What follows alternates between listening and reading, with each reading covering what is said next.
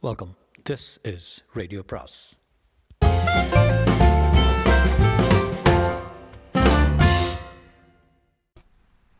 அனைவருக்கும் அன்பு வணக்கம். சாண்டில்யனின் கடற்புறா பாகம் மூன்று அத்தியாயம் அறுபது. அழிவு திட்டம்.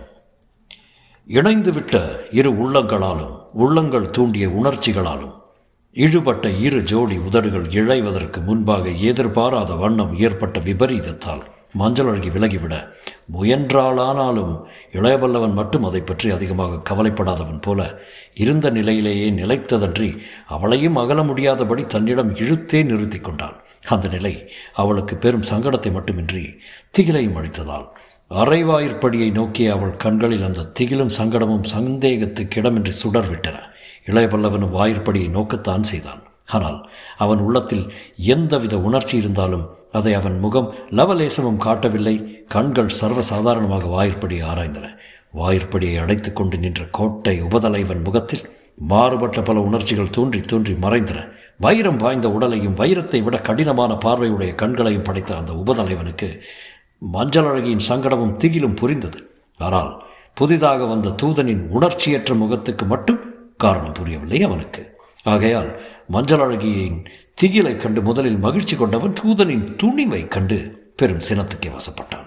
இருப்பினும் திடீரென தன் கண் முன்பாக எழுந்த காட்சியின் விளைவாக சினத்தை வெளிப்படையாக சொல்லாக்கி உதிர்க்கும் சக்தி மட்டும் அவனுக்கு உண்டாகவில்லை. அவன் வாயடைத்தே பல வினாடிகள் நின்று விட்டான் அப்படி அவன் நிலை குலைந்து ஸ்தம்பித்து வாயடைத்து நின்ற வினாடிகளுக்கு குள் உள்ள நிலைமையும் வந்திருக்கும் முதலைவர் திறமையையும் இடை போட்டு விட்ட இளையவல்லவன் அந்த தருவாயில் தான் நடந்து கொள்ள வேண்டிய முறை என்ன என்பதையும் ஒருவாறு முடிவு செய்து கொண்டார்.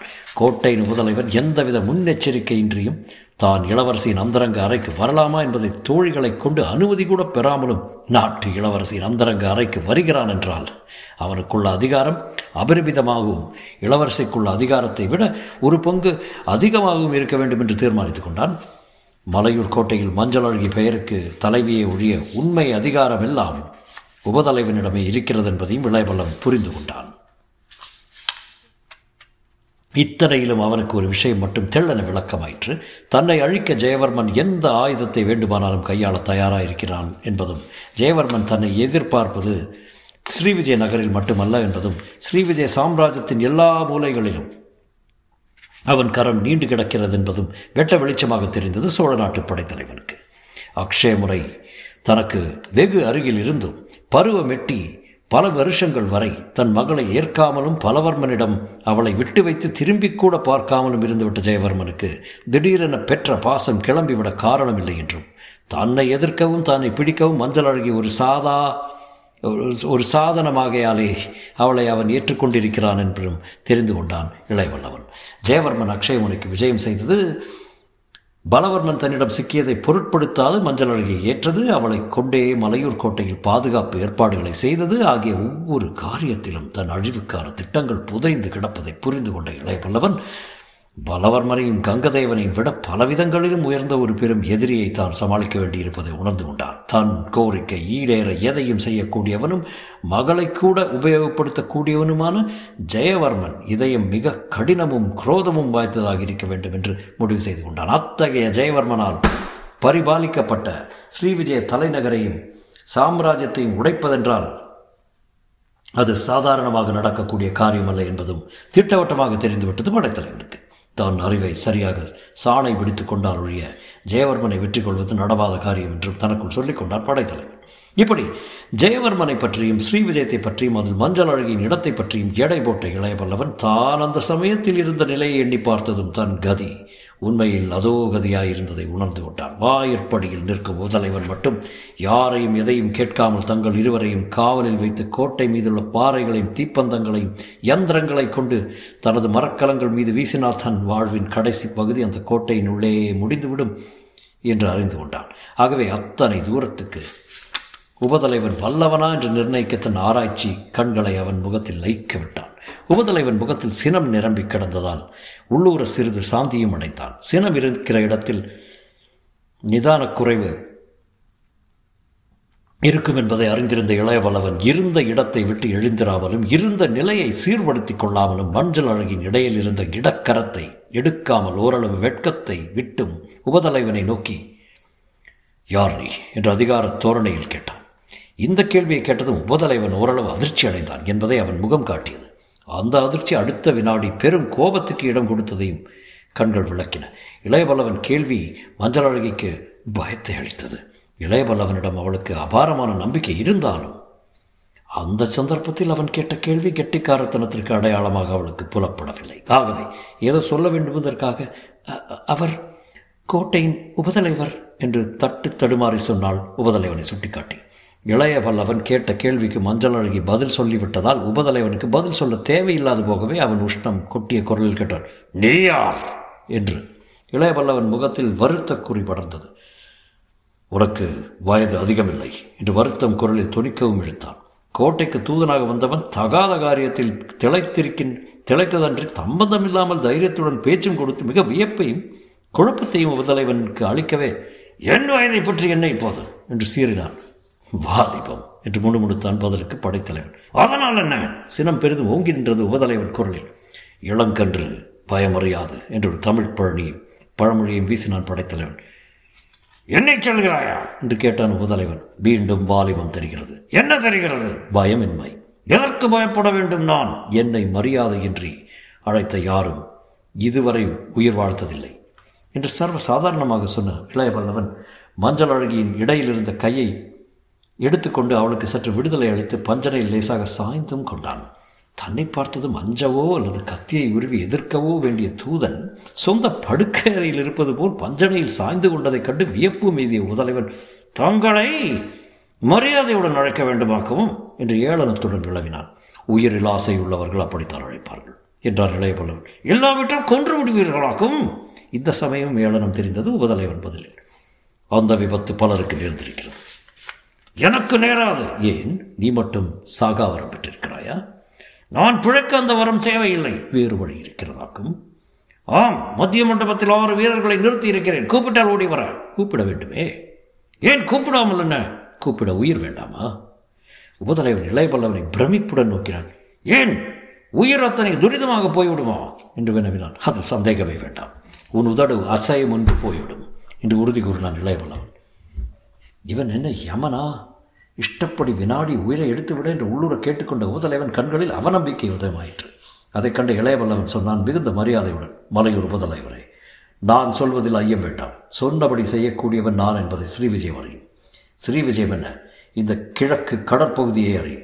என் இடையில் இருக்கிற குருவாளை கவனிங்கள் நினைத்த வினாடியில் அதை உன் மீது மின்னல் வேகத்தில் எறிந்துவிட என்னால் முடியும். இதை நான் பயின்ற இடம் அப்படி. என்று இளையவல்லம் குரலில் இருந்த உறுதி சற்று அசர வைத்தது கோட்டை தலைவனை. யாரிடம் பயின்றீர்? என்று வினவினான் அதோ ஏதோ கேட்க வேண்டும் அதற்காக. ஒமேரிடம் நிதானமாக சொன்னான் இளையவல்லவன். யார்? இளையவல்லவனின் உபதலைவனிடமா? அதிர்ச்சியும் ஆச்சரியமும் இருந்தது உபதலைவன் குரலில். ஆம் என்றான் இளையவல்லவன். அப்படியானால் தங்கள் பெயர்? இளையவல்லவன். மிகுந்த நிதானத்துடனும் அலட்சியத்துடனும் இந்த பதிலை சொன்னார் சோழர் படைத்தலைவன். இந்த பதிலை கேட்ட மஞ்சள் அழகிக்கு மட்டுமின்றி உபதலைவனுக்கும் அந்த அறையை சுழல்வது போல இருந்தது. அந்த பதில் பல விஷயங்களை விளங்க வைத்தன உபதலைவனுக்கு. தூதனாக வந்தவனிடம் இளவரசி இழைந்ததன் காரணத்தை சந்தேகமர புரிந்து கொண்டான் உபதலைவன். தான் திடீரென்று அந்த இருவர் நிலையும் கண்டுபிடித்த பின்பும் தூதன் சரிவர நடந்து கொள்ளாதது முதல் பிரமிப்பாக இருந்தது இந்த பதில். அந்த பிரமிப்பை அடியோடு உடைத்து எரிந்து விட்டது. என்ன முட்டாள்தனம்.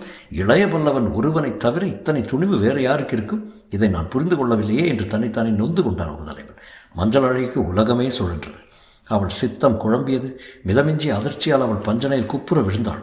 அவளை தாங்கி மடியில் கிடத்தி கொண்ட இளையபல்லவன் முதலைவரை கொஞ்சம் நீர் கொண்டு வரும். இளவரசி மயக்கமடைந்து விட்டாள். என்றான். உபதலைவன் மயங்கினான். பயங்க வேண்டாம் உபதலைவரை என் வாளின் மேல் ஆணையாக சொல்கிறேன். நான் உமது அமை அனுமதியின்றி இந்த இடத்தை விட்டு அகலுவதில்லை. அகன்றும் பயனில்லை. என் வேஷம் இழுத்து விட்டது. ஆகவே செல்லும் முதல் இளவரசை கவனிப்போம் என்றான் படைத்தலைவன். படைத்தலைவன் வார்த்தைகளில் அவற்றின் தொனியில் அதை உச்சரித்தவன் தோற்றத்தில் ஏதோ மந்திரம் இரித்து கத்தான் வேண்டும். அதை கேட்டதும் விடுவிடு என்று சென்ற உபதலைவன் ஒரு பொற்கிணத்தில் நீர் கொணர்ந்தான். அதை மஞ்சள் அழகின் முகத்தில் தெளித்து அவள் மயக்கத்தை நீக்கிய இளையவல்லவன் அவளை பஞ்சனையில் படுக்க வைத்தான். அவள் படுக்க மறுத்து எழுந்து உட்கார முற்பட உபதலைவரை இளவரசி ஆணையிடுகிறாள். இவரை நீங்கள் தொடவும் கூடாது. தொட்டால் இங்குள்ள அனைவரையும் அனைவரையும் என்று ஏதோ சொல்ல முற்பட்டு முடியாமல் அவள் விழிகள் உபதலைவனை நோக்கி சீறின. இளையவல்லவன் உபதலைவனை நோக்கி இளவரசி என்னிடம் உள்ள அன்பால் ஏதோ சொல்கிறார்கள். நீங்கள் அதை பொருட்படுத்த வேண்டாம் என்று கூறிவிட்டு படு மஞ்சள் நீ பெரிதும் அதிர்ச்சி விட்டிருக்கிறாய் என்று கூறி அவளை பிடித்து படுக்க வைத்தான் பிறகு மீண்டும் உதலைவனை நோக்கி கேட்டான் இப்பொழுது என்னை என்ன செய்ய உத்தேசம்? என்று சிறை செய்ய உத்தேசம். தடையின்றி வந்தது உதலைவன் என்பது அதில் ஒரு சங்கடம் இருக்கிறது என்றார் நிலைப்படம் என்ன சங்கடம்? சங்கடத்தை விளக்கும் முன்பு ஒரு மர்மத்தை விளக்க வேண்டியிருக்கிறது. என்ன மர்மம்? வெற்றி அடைந்தது விஜயசந்திரன் அல்ல. இந்த பதில் உபதலைவனை வியப்புக்குள்ளாக்கவில்லை பஞ்சனையில் அமர்ந்திருந்தவன் இளையபல்லவன் என்பதை அறிந்த உடனேயே ஏதோ சூது நடக்கிறது என்று யூகித்துக் கொண்டான் உபதலைவன் ஆகவே சர்வசாதாரணமாக சொன்னான் அது தெரியும் என்று. தெரிந்தது ஒரு விதத்தில் நல்லது. ஆகவே விஜயசந்திரன் நிலையையும் நீங்கள் தெரிந்து கொள்வது நல்லது என்றான் இளையபல்லவன் கடற்படை தலைவருக்கு? சந்தேகத்துடன் இழுத்தான் முதலைவன் ஆபத்திருக்கிறது. இங்கிருந்து நான் ஒரு ஜாமத்திற்குள் திரும்பாவிட்டால் விஜயசந்திரனை தூக்கிலிட அமீருக்கும் கண்டியத்தேவனுக்கும் உத்தரவிட்டிருக்கிறேன் என்று கூறினான் படைத்தலைவன். கடற்பகுதிகளில் இளையவல்லவனுக்கு அடுத்தபடி பிரசித்தமான அந்த இரண்டு பெயர்களையும் புதலைவன் கேட்டதும் சிந்தனைக்குள்ளானான். ஆனால் அந்த சிந்தனை சில வினாடிகளில் நிலைத்தது. இளையவல்லவன் திருப்பாவிடில் விஜயச்சந்திரன் அழிவு நிச்சயம் என்பதை உணர்ந்து கொண்ட உபதலைவன் கடைசியில் சொன்னான் ஸ்ரீ விஜய சாம்ராஜ்யத்தின் நலனை விட நான் ஒரு தனி மனிதன் நலனை அதிகமாக மதிப்பிட முடியாது என்று என சொன்னீர்? விஜயச்சந்திரன் உயிர் அத்தனை முக்கியமல்ல. மிக திறமைசாலியான கடற்படை தளபதி. ஜம்பிப் போர் முடிவு திறமையை குறிக்கவில்லை. போரில் வெற்றியும் தோல்வியும் சகஜம். அந்த சகஜம் ஸ்ரீ விஜயத்துக்கு பயனளிக்காது. அப்படியானால் என்ன செய்ய உத்தேசம்? உங்களை சிறை செய்ய உத்தேசம்! என்று திட்டமாக கூறினான் முதலைவன் பின்பு இளையவல்லவன் கேள்வி தாமதமின்றி துரிதமாக எழுந்தது. உங்கள் மரக்கலங்களை அழித்து விட உத்தேசம்! எப்படி? கோட்டை தளத்தில் உள்ள யந்திரங்களைக் கொண்டு இளவரசியார் அவற்றை நன்றாக அமைத்திருக்கிறார்கள்! இதை சொன்ன உதலைவன் குரூர சிரிப்பு சிரித்தான். இளையவல்லவன் முகம் உணர்ச்சியற்று கிடந்தது. விவேகமான வழி அதல்ல. என்று கூறினான். எது விவேகம்? எது விவேகம் அல்ல? என்று கேட்டான் உதலைவன் கொடுமை நிறைந்த குரல். என்னை சிறை செய்வது விவேகம். ஆனால் மரக்கலங்களை அழிப்பது விவேகம் அல்ல. ஏன்? மரக்கலங்களில் ஸ்ரீ விஜயத்தின் திறமை மிக்க மாணவிகள் இருக்கிறார்கள். திறமையான படைத்தலைவர் இருக்கிறான் மரக்கலங்களில் இரண்டை தவிர மற்றவை இணையற்ற போர்க்களங்கள். அவற்றை அழிப்பது ஸ்ரீ விஜயத்துக்கு கிடைக்கும் பெரும் சொத்தை அழிப்பதாகும். ஸ்ரீ விஜயத்தை எந்த எதிரிடம் இருந்து இருந்தும் காக்கத்தக்க பெரும் கடற்படை அழிப்பதாகும். இதை ஜெயவர்மன் விரும்ப மாட்டார். இந்த படை உமது கையில் இருக்கிறது. அதை அப்படியே கைப்பற்றுவது விவேகம். எப்படி கைப்பற்ற முடியும்? ஏன் முடியாது? என்னை சிறை செய்து விட்டதையும் மரக்கலங்களை அழிக்க எந்திர சாதனங்கள் இருப்பதையும் என் உபதலைவர்களுக்கு தெரியப்படுத்தினால் உடனே சரணடைந்து விடுவார்கள். மரக்கலங்களை காப்பாற்ற அல்லாவிட்டாலும் என் உயிரை காக்கவாவது சரணடைவார்கள். இளையபலவன் சொற்கள் அனைத்தும் உண்மை என்பதை உபதலைவனுக்கு தெரிந்திருந்தது. இளையபல்லவனுடைய உபதலைவர்களும் மாலுமிகளும் அவனுக்காக தங்கள் உயிரையும் அர்ப்பணிக்கும் அன்புடையவர்கள் என்பதை அநேகரைப் போல் அவரும் அறிந்திருந்தான். அது மட்டுமல்ல இளையவல்லவன் சிறைப்பட்டதை சுட்டிக்காட்டி கடற்புறாவையும் மற்ற மரக்கலங்களையும் கைப்பற்றினால் தன் பதவி ஸ்ரீவிஜயத்தில் எத்தனை உயரும் என்பதையும் எண்ணி பார்த்தான். அவற்றை அழிப்பதை விட கைப்பற்றும் ஆசை விரிந்தது அவன் உள்ளத்தில். அந்த ஆசைக்கு தூபம் போட்டான் இளையவல்லவன் அந்த தூபத்தை தீபமாகவும் ஆக்கி ஜொலிக்க வைத்தான். அதற்காக உபதலைவனின் வலையில் தன்னை தானே அழுத்தி கொண்டு தன் அழிவு மார்க்கத்தையும் உபதேசித்தான் எதிரிக்கு. உபதலைவன் மெல்ல அந்த திட்டத்துக்கு இணங்கினான். இளையவல்லவன் திட்டம் அவன் வாழ்வுக்கே உலை என்று முடிவு செய்த மஞ்சள் அழகியின் கண்களில் நீர் பெருக்கெடுத்து ஓடியது. அதை கூட பொருட்படுத்தாத இளையவல்லவன் கோட்டை உபதலைவனுக்கு மரக்கலங்களை பிடிக்கும் மந்திரத்தை ஓதினான். மந்திரத்தை கை கொண்ட உபதலைவன் அடுத்த சில வினாடிகளில் தன் காவலரை அந்த அறைக்கு காவல் வைத்து தானே கிளம்பினான் ஜம்பி நதித்துறையை நோக்கி. அவன் சென்ற பின் அறைக்கதவை சாத்தினான் இளையவல்லவன் சாத்தப்பட்டது அவன் வாழ்வின் கதவு என்று தீர்மானித்த மஞ்சள் அழகி காதலும் சோகமும் கலந்த விம்மல்களை வெளியிட்டான். பஞ்சனை தலையணையில் தன் அஞ்சுக முகத்தை புதைத்துக் கொண்டு தொடரும்.